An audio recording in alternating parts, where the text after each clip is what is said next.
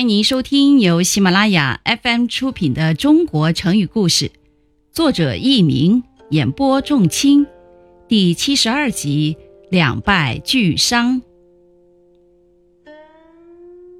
战国时期有一个叫陈轸的人，他非常聪明，遇事总能想出很多好办法。有一次，他受到楚王的派遣，出使到秦国去。当时韩魏两国相互攻打，打了一年多，仍然没有分出胜负。秦惠王打算出兵干涉，可一时也拿不定主意。惠王知道陈轸很有见识，便向他请教。于是陈轸讲了卞庄子刺虎的故事。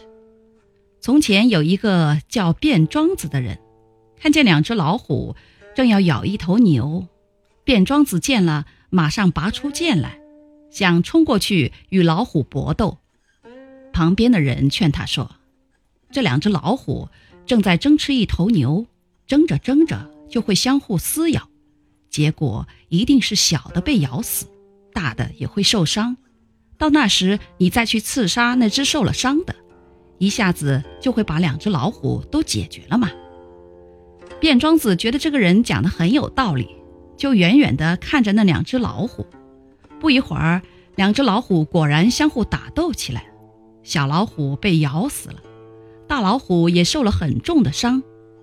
这时，卞庄子冲上去刺死了受伤的大老虎，一下子就把两只老虎都消灭了。听众朋友们，您正在收听的是由喜马拉雅 FM 出品的《中国成语故事》。陈轸讲完这个故事，然后对秦惠王说。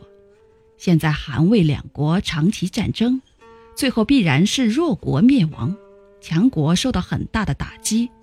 到时候如果您乘机把遭到削弱的强国打垮，不就是一下子灭掉两个国家了吗？